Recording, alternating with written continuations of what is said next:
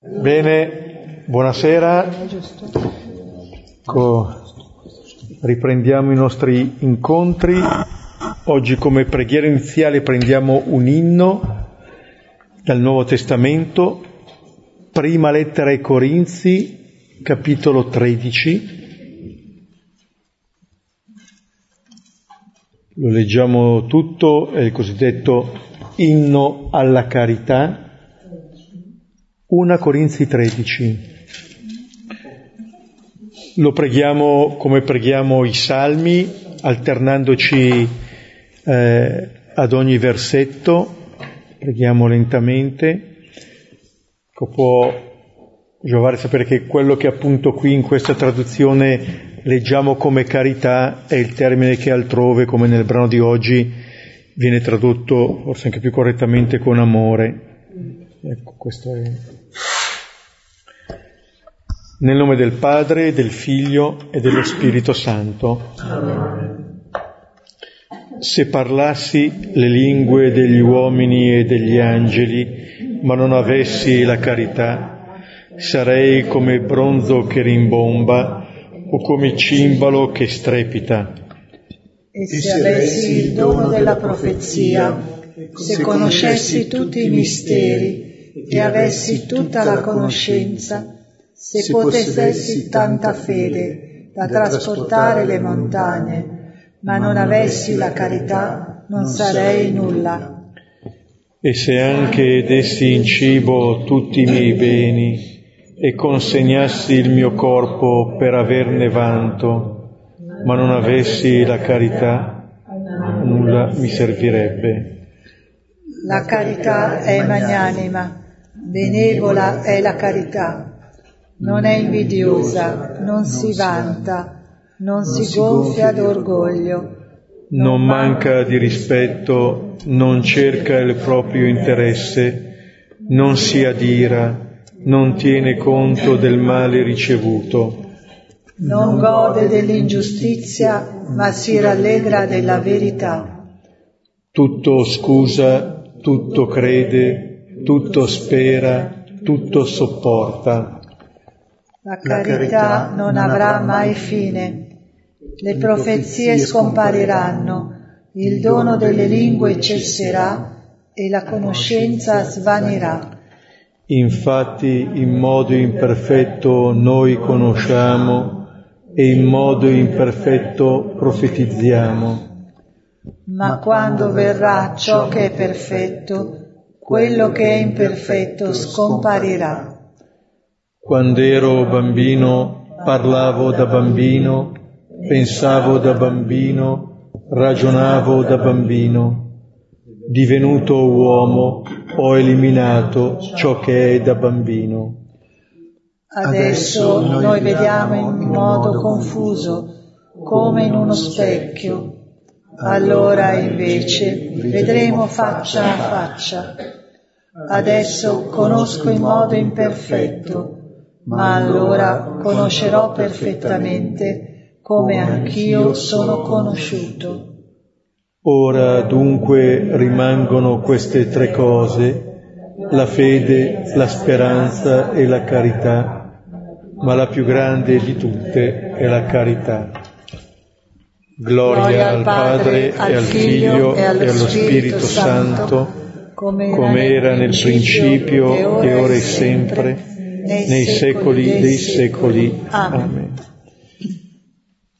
Questo è l'inno che, che scrive San Paolo e non è tanto un, un inno alla carità teorica, ma è quell'inno alla carità che Paolo ha conosciuto presente in Gesù che, che l'ha incontrato. È lui che dirà appunto questa vita nella mia carne la vivo nella fede del figlio di Dio che mi ha amato e ha consegnato se stesso per me. È quello che dice in Galati 2.20. Questo è, è il centro della, della vita di ogni cristiano, questa conoscenza. E allora eh, dice che posso fare anche le cose più belle, più sante del mondo, ma se non sono abitato da questo, eh, non, non, serve a nulla. Anzi, eh, quelle cose che faccio non le faccio perché sono mosso da questo amore che mi abita, che ho ricevuto, ma solamente perché eh, possa averne vanto. E poi dà una definizione, cerca di dare delle definizioni di, di questa carità. Si esprime in tanti modi. È paziente, non si gonfia d'orgoglio, non, non manca di rispetto, non cerca il proprio interesse. Vuol dire che la possiamo incontrare in, in diversi modi, in tanti modi. E eh, però appunto, come dire, quando lo incontriamo facciamo esperienza dell'incontro del Signore, che tutto è solo amore, dicendo poi che eh, queste cose sono le cose che rimangono, quelle che non hanno termine, quelle che non hanno fine.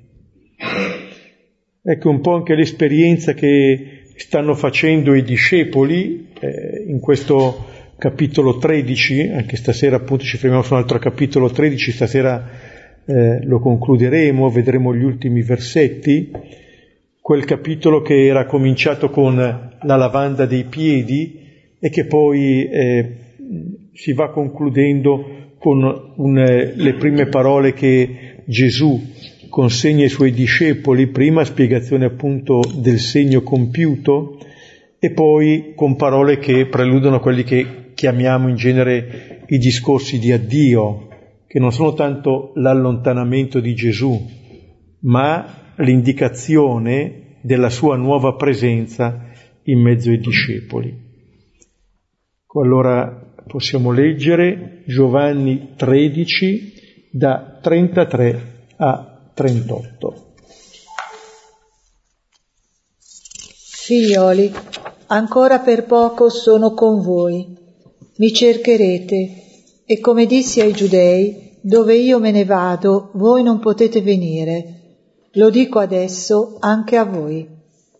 Vi do un comando nuovo, che vi amiate gli uni gli altri, come io amai voi, così anche voi amatevi gli uni gli altri.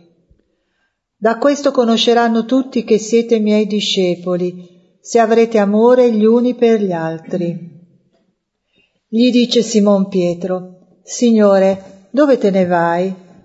rispose Gesù. Dove io me ne vado, tu non puoi seguirmi adesso, ma mi seguirai più tardi. Gli dice Pietro, Signore, perché non posso ancora seguirti? Io porrò la mia vita per te. Risponde Gesù, tu porrai la tua vita per me? Amen, amen ti dico non canterai il gallo prima che tu mi abbia rinnegato tre volte. Ecco, ci troviamo qui, come abbiamo visto la volta scorsa, nel momento in cui Giuda ha appena lasciato il luogo dove era riunito con Gesù, dopo che aveva ricevuto il boccone che Gesù aveva immerso e, e dato a lui, e adesso vediamo come Gesù continua nel, nel dialogo con, con, i suoi discepoli e qui comparirà poi alla fine ancora Pietro. Noi stiamo vedendo che in questo capitolo 13 prima c'è un gesto che Gesù compie a tutti i suoi discepoli, c'è una prima obiezione di Pietro, dopo che però era già stato citato Giuda, eh? come dire che eh, in questo capitolo, insieme a tutti i discepoli che comunque rimangono sullo sfondo, tre emergono in primo piano. Giuda, Pietro e il discepolo amato. Discepolo amato che compare qui di fatto per la prima volta in questo Vangelo e che di fatto rappresenta quel discepolo verso il quale siamo incamminati. Mentre Giuda e Pietro rappresentano un po' quelle parti che ancora faticano a lasciarsi incontrare dal Signore. Ecco, qui, se volete, quello che abbiamo ascoltato nell'inno alla carità di San Paolo, lo vediamo nei gesti e nelle parole di Gesù. Perché appunto questa carità, questo amore non è un, un pio sentimento interiore. si fa esperienza di questo.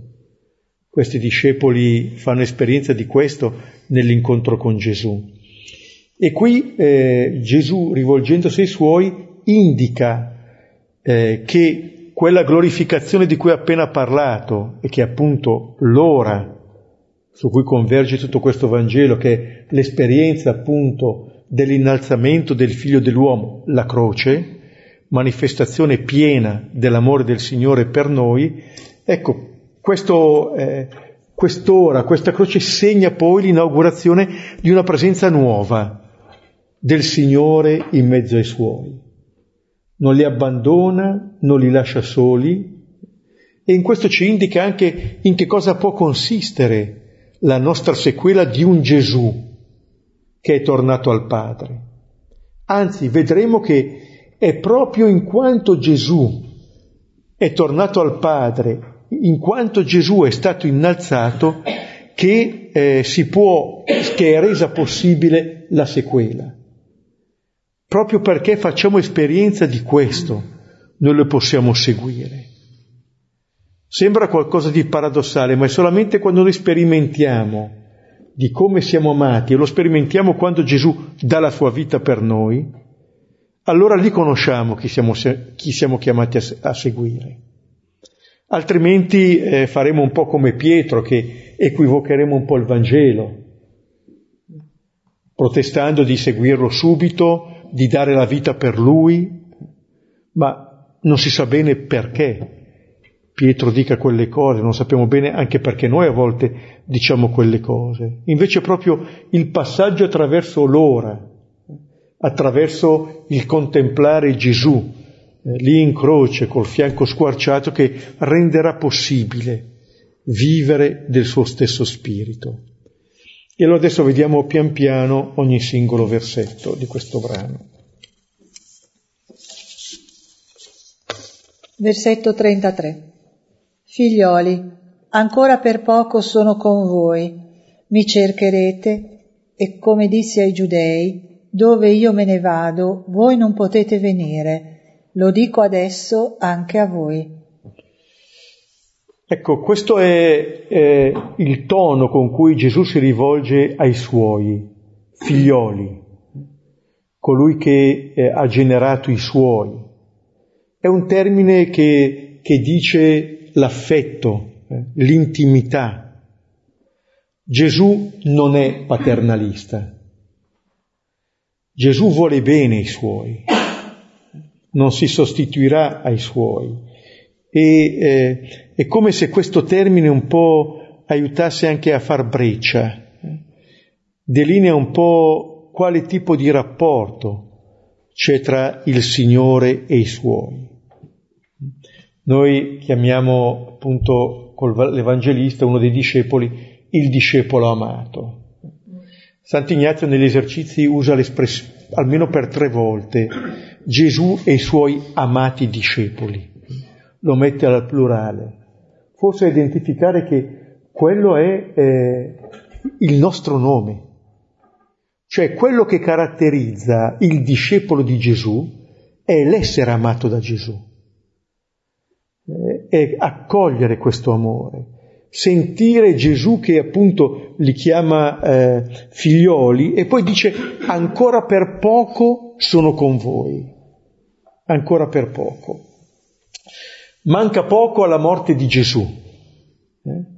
E quello che colpisce è che Gesù non è preso eh, dalla, dalla, dal proprio destino, da quello che lo attende.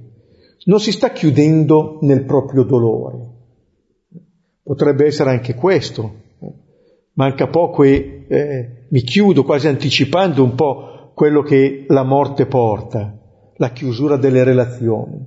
Invece no, Gesù si apre ai suoi e lo vedremo in Giovanni anche fin sotto la croce, che affida la sua madre al discepolo amato, cioè che anche lì costruisce relazioni fino alla fine, crea comunione. Fino alla fine Gesù vede chi è fuori eh, da sé, eh, lo contempla, non si chiude in se stesso. Spesso anche eh, Vangeli, nella scrittura, eh, nell'Antico Testamento ci sono scene in cui c'è il patriarca che sta per morire e che benedice i figli, che pronuncia delle, delle parole che eh, cercano di dare vita, di consegnare quello che, eh, diciamo così, è, è, il tesoro, come se fosse un, un po' un testamento. Lasciare appunto i beni a chi rimane, ma non sono tanto beni materiali, consegna ciò di cui noi possiamo vivere. E qui quello che consegna Gesù è il suo amore, quello che darà sulla croce il suo spirito, la sua stessa vita. Gesù fa questo di fronte ai, ai suoi figlioli.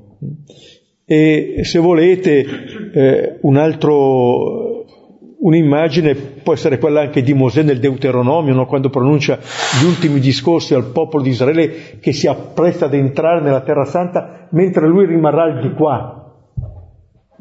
E allora tutte quelle parole perché Israele possa vivere pienamente in quella terra. E qui Gesù consegna queste parole perché i suoi possano vivere pienamente secondo il suo spirito, secondo il suo amore.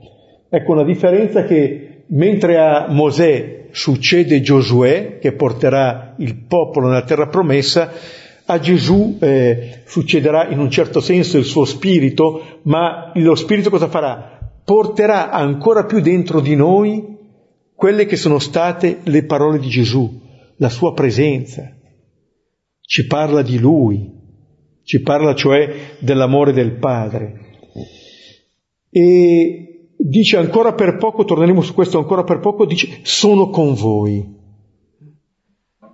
Eh, è bello che Gesù parli della propria vita come di un essere con e di un essere con loro.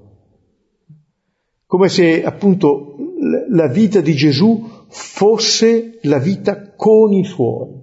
Avevamo ascoltato all'inizio del capitolo 13, dopo aver amato i suoi che erano nel mondo, li amò sino alla fine. Il Vangelo di Matteo è dentro questa inclusione, no? Sarà chiamato l'Emmanuele che significa Dio con noi e termina dicendo io sono con voi tutti i giorni sino alla fine del mondo. Dio è un Dio con noi. Io sono con voi. Quando Gesù parla della sua vita, parla di un essere con noi la sua presenza continua presso il Padre è un essere con i suoi fratelli. Vive pienamente queste due comunioni. E poi dice ancora per poco. E, e come disse ai giudei, dove vado voi non potete venire. Appunto questo l'aveva, l'aveva detto al capitolo settimo, al versetto 33, ancora per poco tempo sono con voi, lo aveva ripetuto al capitolo ottavo, e poi diceva sempre voi mi cercherete. La ricerca del Signore, vediamo che è dal primo capitolo che ci accompagna. Quando i due chiedono, quando i due si sentono domandare da Gesù che cosa cercate. E anticipavamo già, si arriverà fino a Maria di Magdala al sepolcro, donna perché piangi chi cerchi, ma anche coloro che andranno per arrestare Gesù si sentiranno dire chi cercate al capitolo 18, chi cercate. E anche al capitolo 6, quello della moltiplicazione dei pani, voi mi cercate non perché avete, avete visto dei segni, ma perché vi siete saziati. Cioè si può cercare Gesù in tanti modi, spinti da tanti motivi. Quello che importa è che lo troviamo e lo troviamo sempre uguale a se stesso, solo e unicamente amore. Chi lo cerca così lo trova. Possiamo accoglierlo o rifiutarlo, ma è questo il Gesù che cerchiamo. Questo è il Gesù che troviamo. Non ne, cerchi- non ne troviamo un altro. Allora eh, lo troviamo sempre uguale a se stesso e dice dove io me ne vado, dove. Anche questo termine che ricorre continuamente in Giovanni, continuamente. Dove dimori? Dimmi dove lo hai posto e io andrò a prenderlo. E Giovanni ci aveva detto all'inizio di questo capitolo 13, era venuta la ora di passare da questo mondo al Padre, Dove io vado? Al Padre. Allora dicevamo appunto, non è tanto un luogo fisico, geografico. Gesù vive lì. E noi dove siamo chiamati ad abitare? Siamo chiamati ad abitare nel cuore di Gesù, è quello che eh, Giovanni ci ha detto nei versetti precedenti di questo capitolo 13 quando avevamo letto uno dei discepoli, quello che Gesù amava, si trovava a tavola al fianco di Gesù, letteralmente nel seno di Gesù si trovava. Il discepolo amato si trovava nel seno di Gesù. Lì sta, lì dimora, lì ciascuno di noi è chiamato a dimorare, perché lì noi possiamo sperimentare questo amore. Il nostro posto non è tanto un posto a tavola, è un posto nel cuore di Gesù. E Gesù va dove? Torna al Padre e dice voi non potete venire. E lo dico adesso anche a voi. L'aveva detto ai giudei, lo dico anche a voi. Come dire, non siete in una situazione di vantaggio in un certo senso rispetto ai giudei. Perché? Perché non possiamo andare? Non perché siamo imbranati, siamo imbranati ma non è quello il motivo, eh? ma perché ancora non abbiamo conosciuto, perché il figlio dell'uomo non è ancora stato innalzato. Lì lo conosceremo, lì eh, ci, ci renderà capaci di poterlo seguire, cioè di poter amare come lui ci ha amati. E allora scopriremo davvero il cuore del Padre. Allora non è tanto eh, un voler fermarli lì, come dire guardatemi, eh, però per voi niente, e invece renderci consapevoli eh, del, del cammino al quale Gesù ci vuole condurre, passo passo, nessuna fretta. Vedete, anche in questo si dimostra l'amore del Signore, che non cerca di essere compreso, che non cerca neanche, eh, come dire, di, di forzare i tempi, ma cerca di comprendere. E vedremo che subito dopo qual è ancora una volta la fatica di Pietro, che vorrebbe appunto fare tutto immediatamente, cosa che non gli è possibile.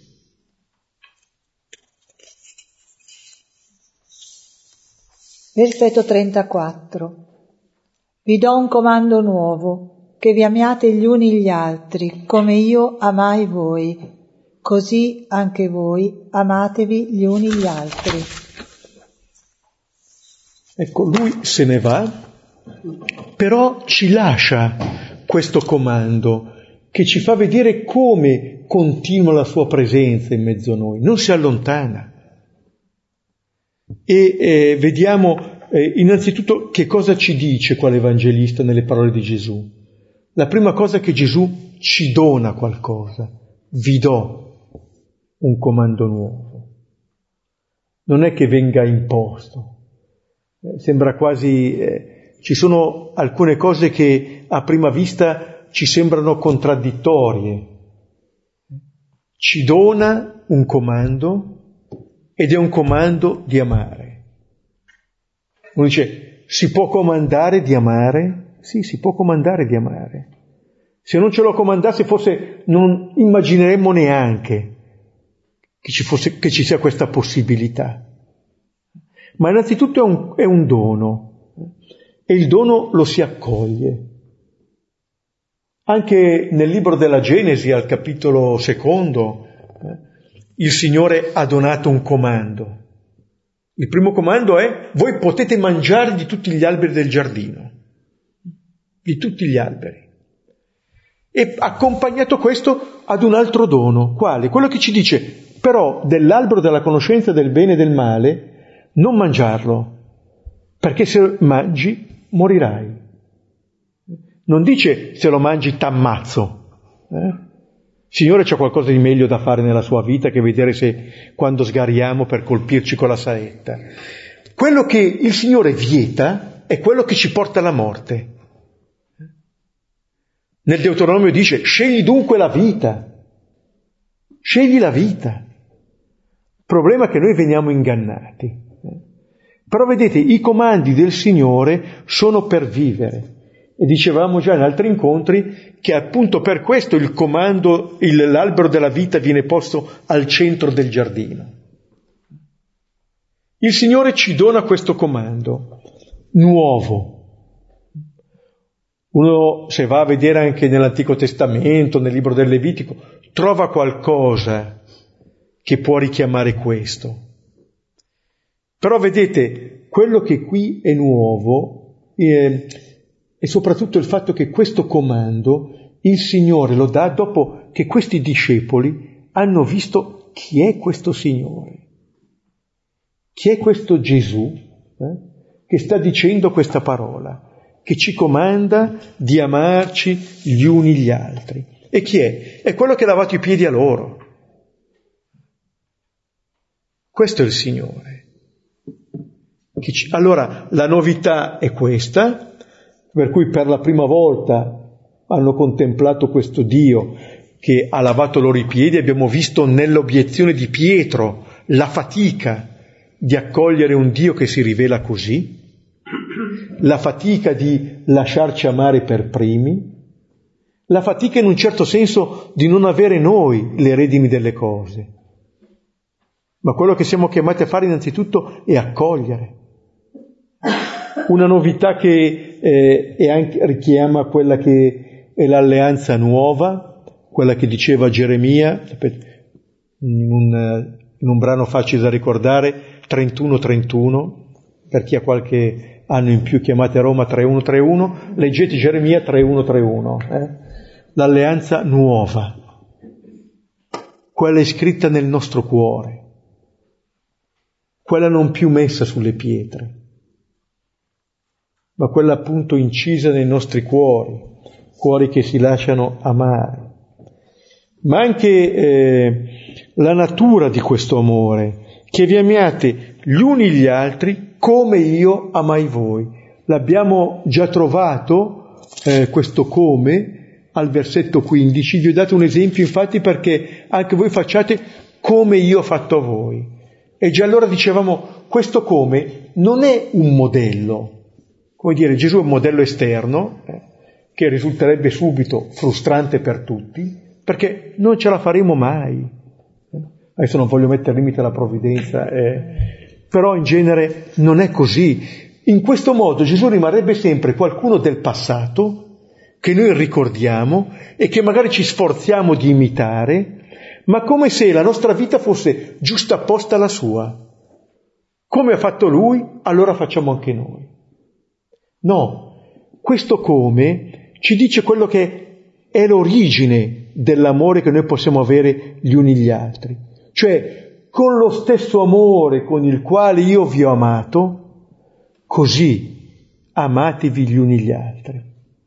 Vedete, Gesù non chiede la reciprocità dell'amore, non dice eh, come io vi ho amato, così amatemi, ma diventa questo amore che Gesù ci ha dato un principio di vita che noi siamo chiamati a diffondere nelle relazioni con gli altri. In questo appunto, in un certo senso, eh, dichiariamo di aver conosciuto chi è il Signore, di aver sperimentato il suo amore verso di noi. Allora non tanto l'imitazione di un modello, ma il diffondere quello amore che noi abbiamo ricevuto. Lasciare, la prima cosa da fare è appunto accogliere questo dono dalla sorgente. Allora capiremo che non solo il comando è un dono, ma anche la possibilità di vivere questo comando è un dono. Per noi la possibilità di compiere, diciamo, un'opera buona è solamente frutto di un dono. Non lo compiamo perché siamo bravi. Ma se ci viene data la grazia di compiere un'opera buona, bene rendiamo grazie, perché ci è stato donato. E allora, forti di questo amore che i discepoli ricevono, lo, pro, lo possono a propria volta donare. E allora questo, ehm, questo dono che il Signore ci fa diventa principio di vita nuova, come io amai voi. E allora già qui vedete che possiamo intuire, perché Gesù poi dica, eh, a, a, Pietro prima ha detto, eh, lo comprenderai dopo, tra poco gli dirà mi seguirai più tardi. Come amai voi, perché l'abbiamo detto, quello che è la lavanda dei piedi è lo stesso gesto che sarà appunto compiuto sulla croce. Lì riconosceremo come Gesù ci ama, non prima, non prima. E allora, forti di quell'amore lì, diventiamo anche noi capaci di vivere. Ma vedete, accogliere questo amore è come essere liberati. Chi sperimenta di essere amato, sperimenta di essere finalmente libero. E allora può vivere così può vivere amando, perché è libero da tutte le altre schiavitù che gli fanno cercare altro nella sua vita.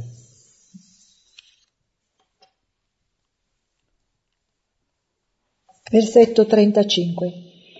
Da questo conosceranno tutti che siete miei discepoli, se avrete amore gli uni per gli altri. Allora, noi viviamo d'amore. Essere amati non è un accessorio, è la condizione per vivere. Se no moriamo. Se avete presente la parabola del cosiddetto del figlio del prodigo, sapete no, quando eh, il figlio minore chiede tutti i beni, poi scappa e dice l'Evangelista, poi sperpera tutto e eh, rimane eh, senza, senza, mangiare. Lo mandano qua a, a custodire i porci. E dice l'Evangelista, avrebbe voluto saziarsi con le carrube, ma nessuno gliene dava. Uno potrebbe dire, perché non le prende? Ma appunto quello che sazia non sono le carrube, è la relazione che c'è dietro. Nessuno gliene dava. Non c'è più nessuno quell'uomo lì. È la relazione che, che ci fa vivere. È questo che, eh, allora, questo amore che ci viene ci dà il senso, il gusto di questa vita e ci rende capaci a nostra volta di vivere di questa stessa vita. E poi aggiunge Gesù da questo, da questo, non da altro. E potremmo aggiungere da nient'altro, da questa cosa, se abbiamo amore gli uni per gli altri, non dalla dottrina, non dal catechismo, non dall'appartenenza a una chiesa o un'altra, eh, ma da questo. Allora questo ci dice un'altra cosa, che quando noi vediamo e facciamo esperienza eh, di un amore così, di un amore gratuito, facciamo esperienza di Dio chiunque lo compia. Chiunque lo compia. Cito ogni tanto Fré Christian de Chergé, questo trappista di Tiberino ucciso in Algeria nel 96 con altri confratelli. E lui ha scritto un testamento, già che stiamo parlando qui del testamento di Gesù, è una paginetta, se vi capita di leggerla ne trovate nutrimento, ma in cui lui familiarizza con, con l'ipotetico suo assassino, dicendo appunto che ladroni beati tutti e due si ritroveranno. Ma sapete, Fre Christian, eh, lui aveva avuto la vita prima salva da un musulmano che il giorno dopo che gliel'ha salvata era stato ucciso. Allora vedete, uno che appartenente, potremmo dire, ad un'altra religione, viveva la verità dell'amore, la verità di Dio, da questo.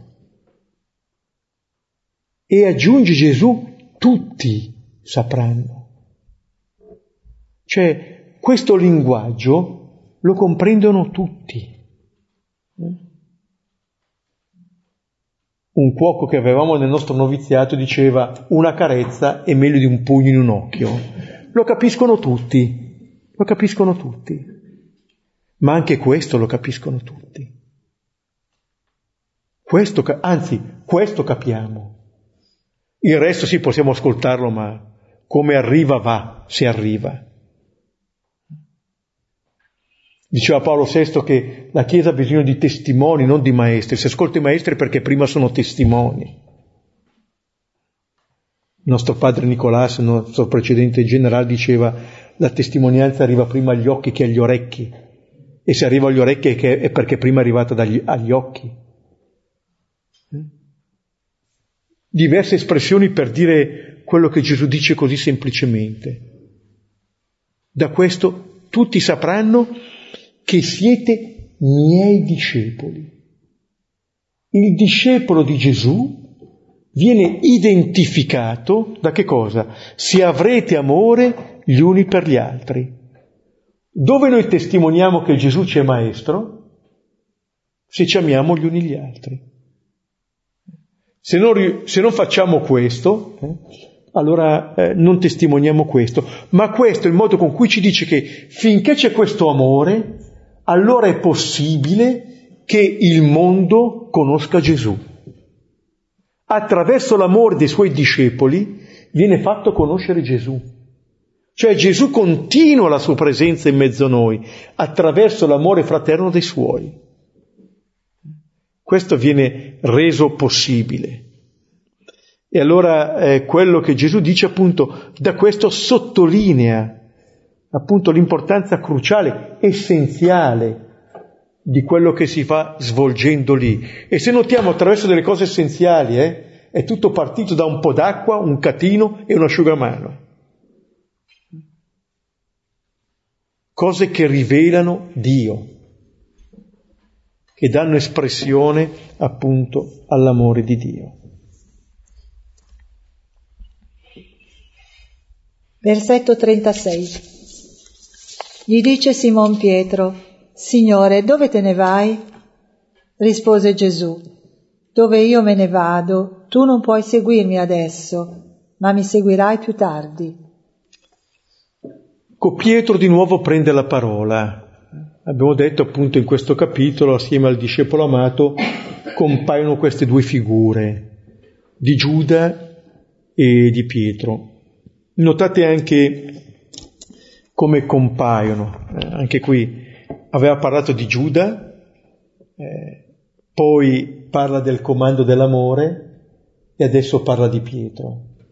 È un po' la stessa costruzione che c'è nei sinottici, dove viene eh, predetto il, il tradimento di Giuda, poi il rinnegamento di Pietro e tra i due ci sono i gesti eh, dell'ultima cena, le parole sul pane e sul vino come dire che eh, questi due lati oscuri di Giuda e di Pietro, che rappresentano poi i lati oscuri che ci portiamo dentro, fanno emergere in piena luce quello che è il gesto di Gesù e testimoniano che quello che Gesù consegna, se stesso, lo consegna in assoluta gratuità.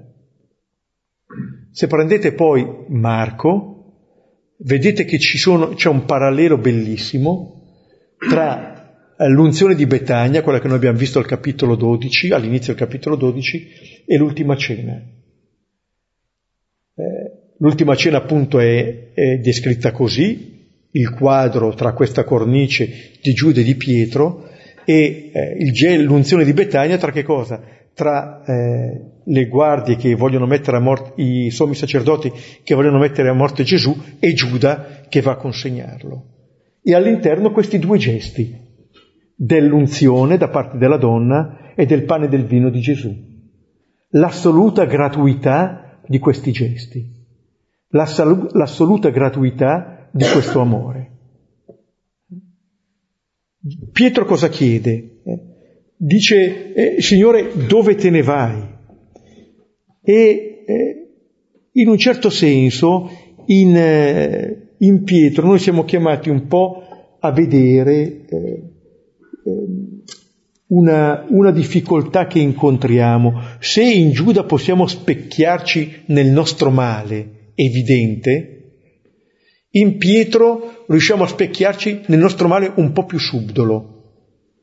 Perché Pietro è quella persona che si ritiene giusta, anzi giusta a tal punto che si ritiene diversa dagli altri.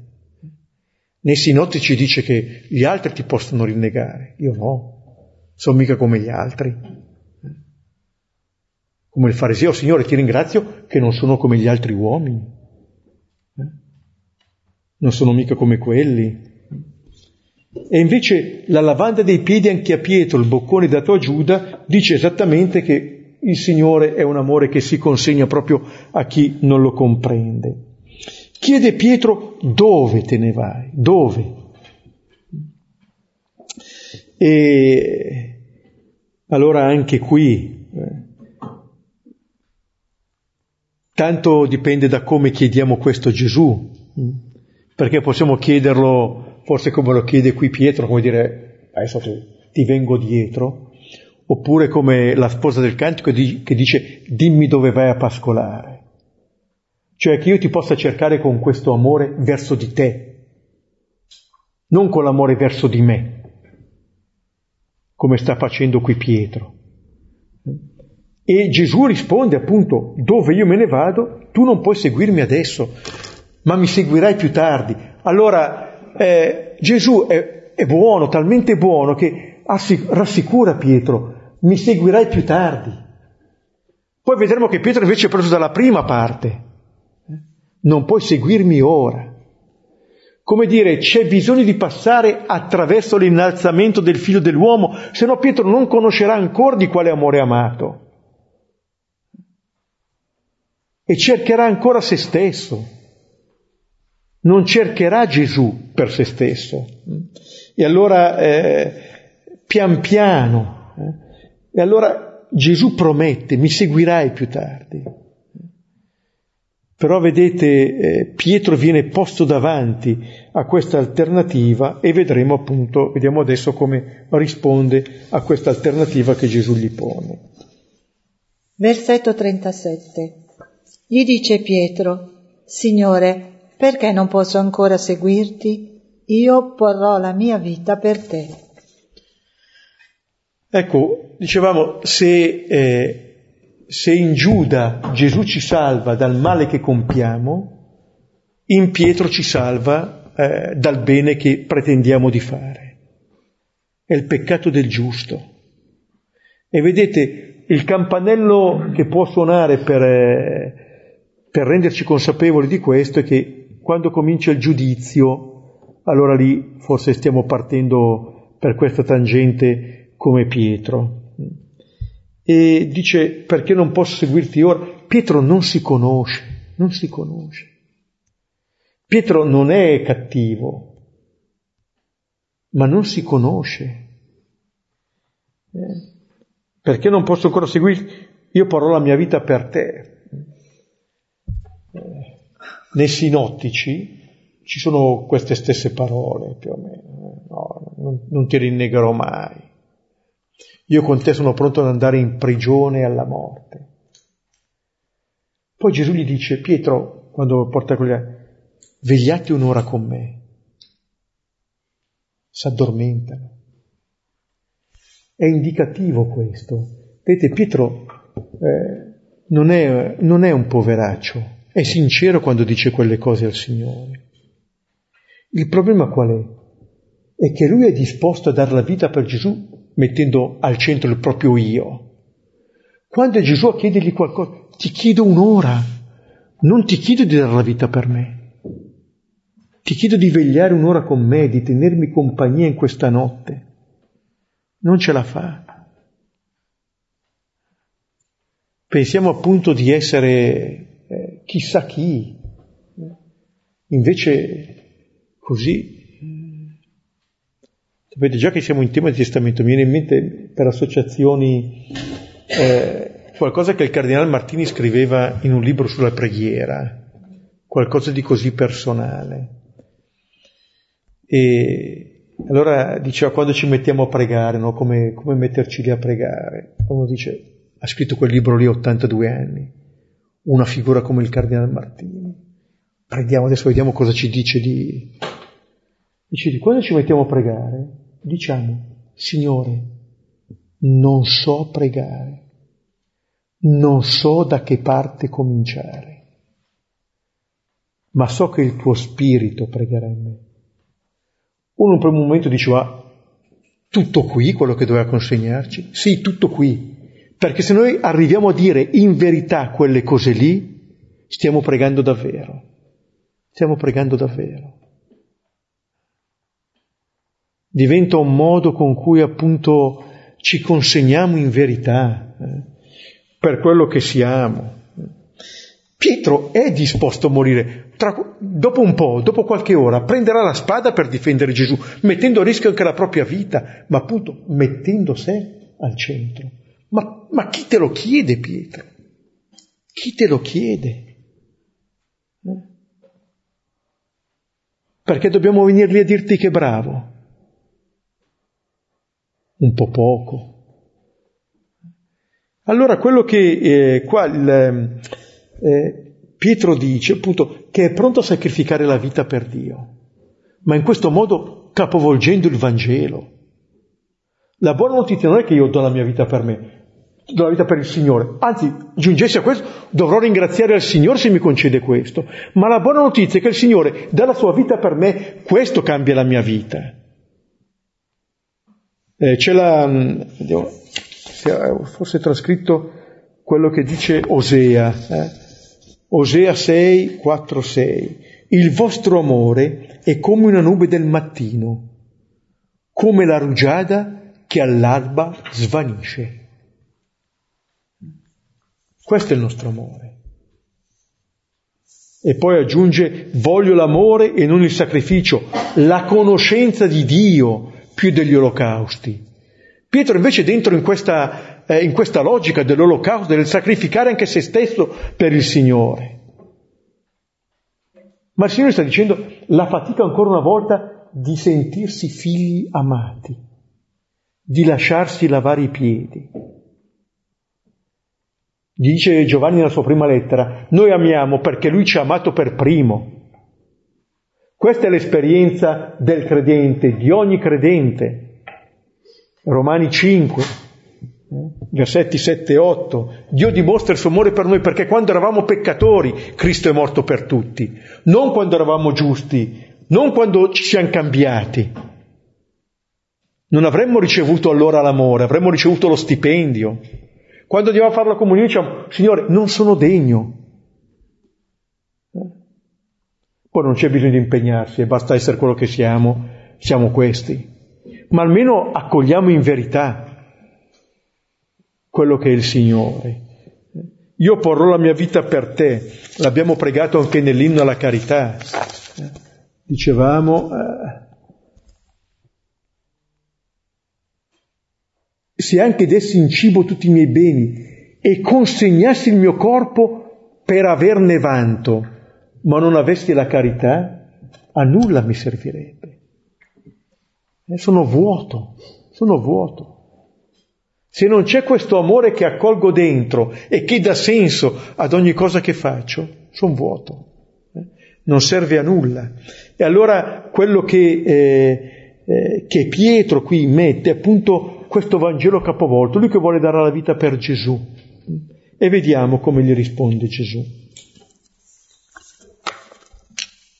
Versetto 38. Risponde Gesù, tu porrai la tua vita per me? Amen, amen ti dico, non canterai il gallo prima che tu mi abbia rinnegato tre volte.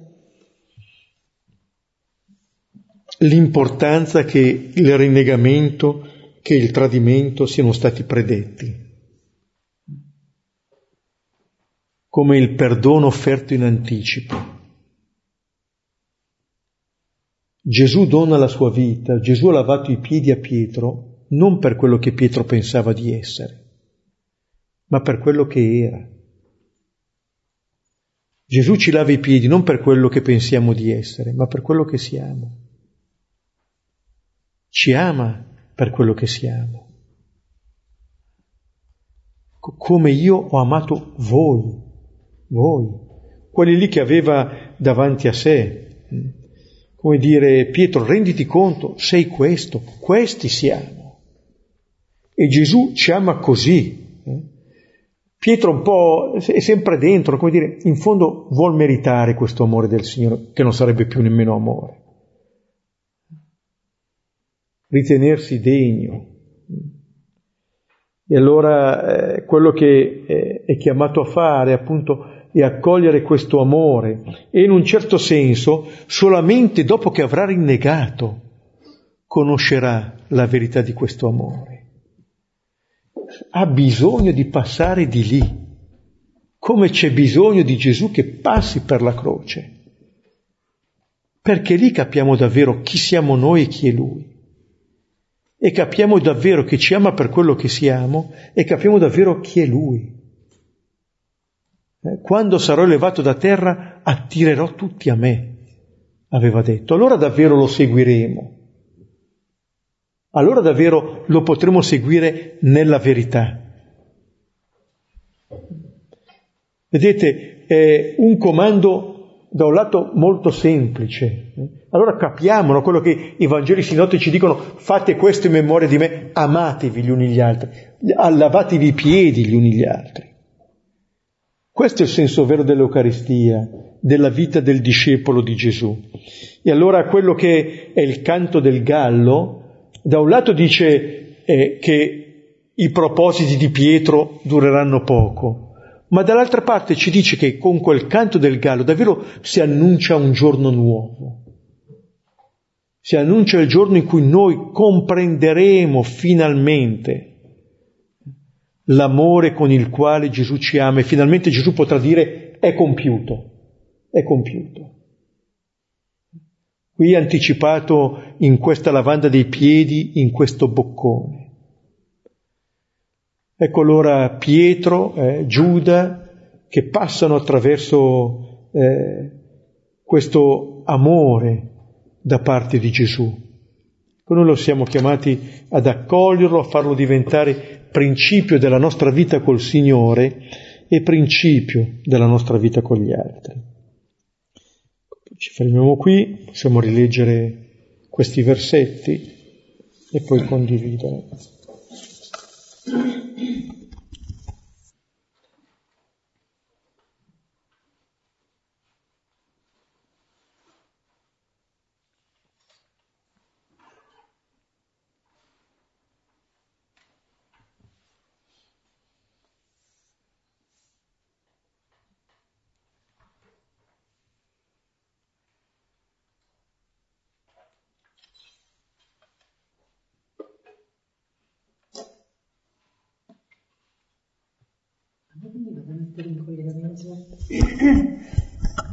Questo passaggio del gallo di Gesù che gli dice fai attenzione, cioè ci sarà, dice, ci sarà qualcosa che ti, ti farà aprire gli occhi.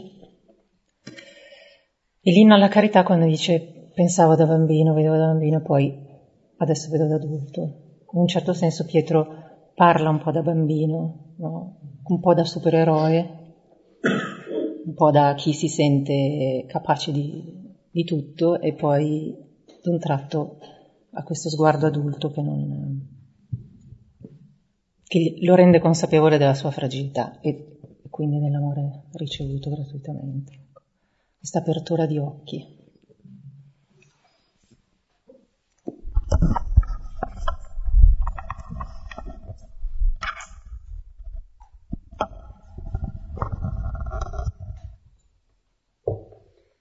Sapere una cosa, dice che il, il, discepolo che Gesù amava viene identificato come Giovanni, cioè da dove...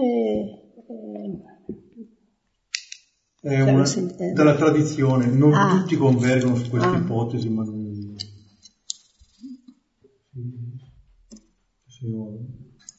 Ognuno si forma. Tutte e due le, le, le possibilità sono hanno delle, dei motivi validi, ce lo teniamo così. Tradizionalmente diciamo, è identificato in Giovanni, ma viene chiamato sempre il discepolo che Gesù amava. Sì. E compare solamente poche volte dalla lavanda dei, dei, dei piedi in avanti, prima non compare mai.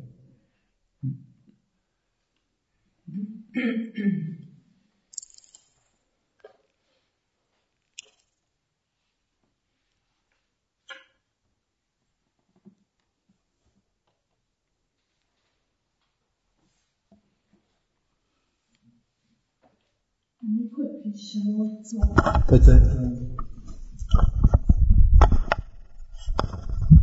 A me colpisce molto quando mm, dice che vi amate gli uni gli altri, no? Alla fine poi, come abbiamo condiviso tante volte, siamo tutti bisognosi e desiderosi di questo amore. Poi riceviamo questo dono da Gesù, no? Che ci dobbiamo amare e, siamo quasi paralizzati dall'accoglierlo, no? Un po' come, come dicevi tu, mi ha colpito quando hai detto Pietro equivoca il Vangelo, no? Cioè lui ha questa interpretazione del Vangelo eh, che è diverso da questo dono all'inizio, no? Pietro, da questo dono gratuito. E, e riflettevo mentre tu um, un po' spiegavi il Vangelo, come tutti i grandi santi o i martiri, come padre Christian di Tiberi, passano attraverso questa croce per fare questa esperienza dell'amore. Cioè alla fine noi abbiamo questo dono e non sappiamo come scartarlo, come viverlo, no? Perché poi alla fine dovremmo amarci e però è la cosa più difficile, no? Non ci riusciamo. E però poi dove Pietro ci riesce è proprio attraverso la croce, no? Che è quello che però a noi fa sempre più fatica perché il dolore, la sofferenza è qualcosa che di natura scappiamo, no?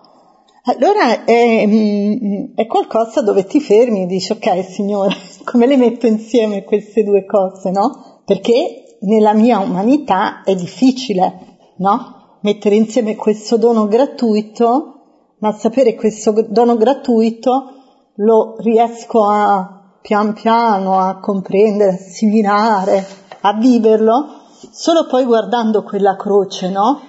È faticoso, perché io quando rifletto sulle mie piccole e grandi fatiche quotidiane, eh, di croce è molto faticoso, no?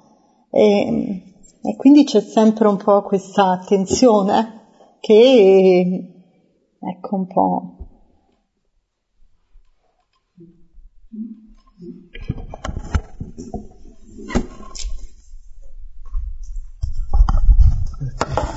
Sì, noi dobbiamo sempre tenere presente, soprattutto nella prospettiva di Giovanni, che per Giovanni la croce è la gloria.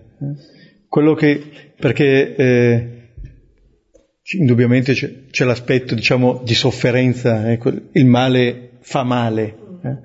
Ma quello che testimonia la croce di Gesù nel Vangelo di Giovanni è esattamente quello che è l'amore del Signore per noi. Gesù va in croce non per amore della sofferenza, ma per amore nostro.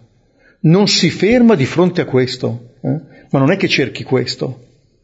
Quello che dirà il capitolo 15 al versetto 13, nessuno ha un amore più grande di questo, dare la vita per i propri amici. Allora io penso che questo sia um, eh, un po' davvero la prospettiva anche la conversione a cui questo, questo Vangelo ci chiama. Infatti lui dice adesso è stato glorificato il figlio dell'uomo, quando Giuda ha preso il boccone eh, ed è uscito. Adesso questa è la gloria, questa è la gloria eh, del Signore, quello di poter dare la vita. Eh. Allora questo indubbiamente poi eh, e umanamente c'è qualcosa che, reca- che reca- recalcitra dietro questo, ma possiamo dire non, la prospettiva non è questa, la prospettiva non è questa. E appunto allora l'accogliere questo amore qui ci cambia da dentro, perché in questo senso non sarà più un dovere, ma una possibilità che ci viene offerta. Qui Gesù non costringe nessuno, neanche i suoi.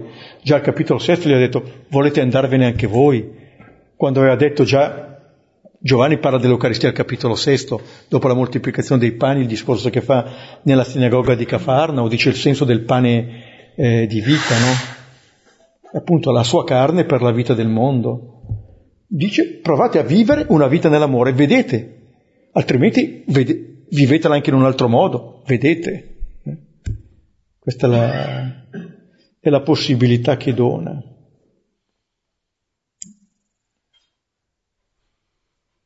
Ma anche perché vedete dietro questo, no? allora per la lavanda dei piedi, cioè Gesù mi lava i piedi, benissimo, ma Gesù lava i piedi anche quelli che sono accanto a me, cioè ogni persona che io incontro è una persona a cui Gesù lava i piedi, una, ogni persona è una persona per cui Gesù dona la sua vita.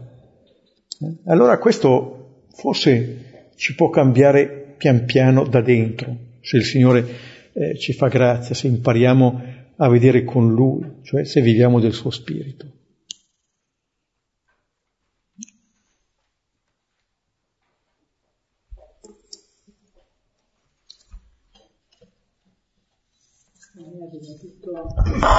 Solo una nota, a me arriva tutto il, anche il calore dell'amore di Gesù in questo versetto figlioli, come sottolineavi anche tu, figlioli ancora per poco sono con voi, questo mi, mi sembra una, proprio arriva il calore anche che c'è dietro questa attenzione eh, a dare un, una nota, uh, una nota, una notizia, sono ancora per poco, ma eh, mi arriva molto.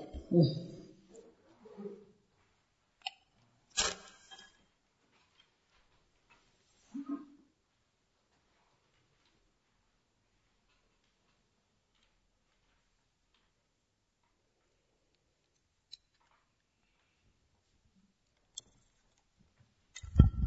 Possiamo concludere qui e preghiamo. Padre nostro, che sei nei cieli, sia santificato il tuo nome, venga il tuo regno, sia fatta la tua volontà, come in cielo così in terra. Dacci oggi il nostro pane quotidiano rimetti a noi i nostri debiti, come anche noi li rimettiamo ai nostri debitori, e non abbandonarci alla tentazione, liberaci dal male. Amen.